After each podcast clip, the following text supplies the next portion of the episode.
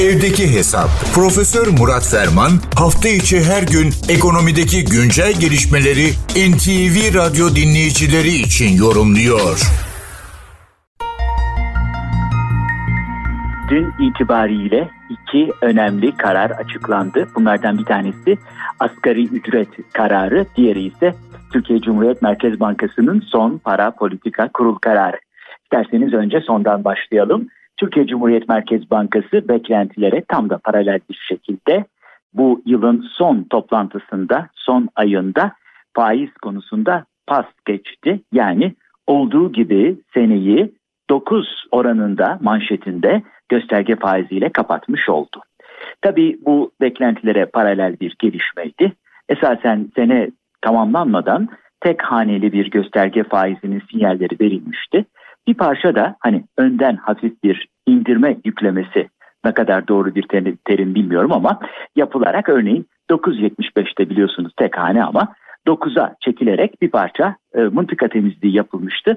Dolayısıyla son ayda da bu ferahlık alanından yararlandı gibi geliyor Merkez Bankası ve 9'la tamamladı. PPK karar özetinde birkaç değişiklik var. Hemen onları da not edelim. İlave tedbirler devreye alınacaktır cümlesi çıkartılarak fonlama kanalları başta olmak üzere tüm politika araç setini liralaşma hedefleriyle uyumlu hale getirilecektir cümlesi eklenmiş. Liralaşma yolunda belki yeni mekanizma ve özellikle bankacılık kesimine yönelik düzenlemelerin bir ön sinyali olarak görülebilir. Bir başka önemli nokta da diğer merkez bankalarının ki merkez bankalarının büyük çoğunluğu biliyorsunuz sene başından beri faiz artırımı metodunu, politikasını seçtiler. Artık onların da faiz artırım döngülerinin sonuna geldiği beklentisi eklenmiş. Tabii önemli iki noktayla tamamlayalım. 2023 yılı para ve kur politika metninde ki birkaç gün içinde açıklanması bekleniliyor. Önümüzdeki yıla ait politikaların ayrıntılı, kapsamlı şekilde açıklanacağı ibaresi eklenmiş. %5 enflasyon hedefinin de tekrarlanmasından vazgeçilmemiş. Yıl bu şekliyle Merkez Bankası cephesinde tamamlanmış oldu.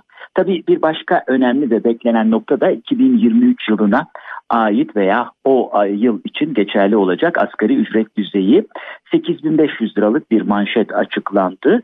Böylece Ocak 2022'den bu yanaki gelişime şöyle bir göz atarsak daha önceki yıl yani 2021 yılında 2825 lira olan asgari ücret Ocak 2022'de %50.5'lik bir artışla 4253 küsür liraya getirilmiş. Sonra bir ara zam yapılmış. 4253 liralık bu zam Temmuz ayında geçtiğimiz Temmuz ayında %28.6'lık bir zamla 5500 liraya çıkartılmıştı. Şimdi de 5500 liralık asgari ücret önümüzdeki yıldan geçerli olmak üzere %54.6'lık bir artışla 8506 liraya çıkartıldı. Unutmayalım asgari ücretlilerin %85'i özel sektörde çalışıyor. Dolayısıyla daha ziyade işveren kesimini özel sektörü ilgilendirecek bir konu ve Türkiye'deki şirketlerin sayısı 1 milyon 800 bine ulaşan şirketlerin %87'sinin de 1 ila 9 kişi çalıştırdığını 10 kişiden fazla çalışan şirket sayısının sadece 285 bin olduğunu hatırlatmakta fayda var. Yani şirketlerin neredeyse %60'ı bir veya 3 kişi arasında çalıştırıyor. Tabii asgari ücretin bu yeni ücretin bu tür kobiler bakımından getireceği yükler var ama genel geçer ifadesiyle şunu vurgulamakta fayda var.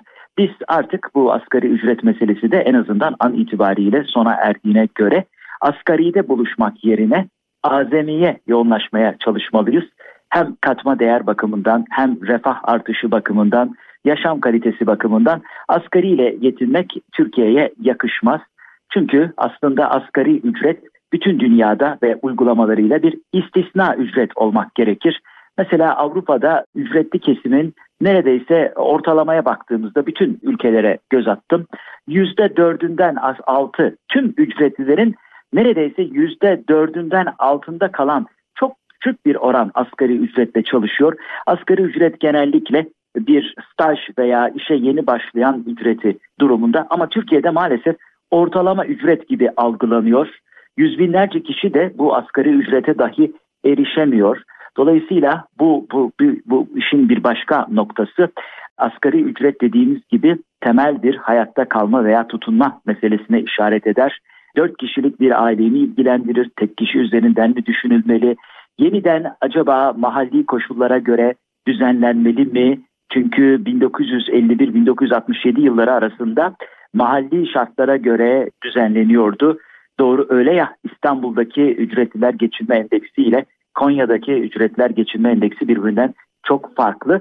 Bütün bunlar herhalde önümüzdeki dönemlerde de tekrar gündeme gelecek ama netice itibariyle bu zam oranıyla, bu artışlarla şimdi elbette hayatını katma değer üretiminde ücretli olarak geçiren şimdiki emekliler duruma müzahir olmaya başladılar. An itibariyle geçerli yönetmelikler %17-18 civarında 3 Ocak'ta bir emekli maaşı öngörüyor. Ama şimdi %50'nin üzerinde bir asgari ücret oranı oldu. Bakalım emekli kesimdeki beklentiler nasıl karşılanacak? Bu ve benzeri konuları daha çok konuşacağız.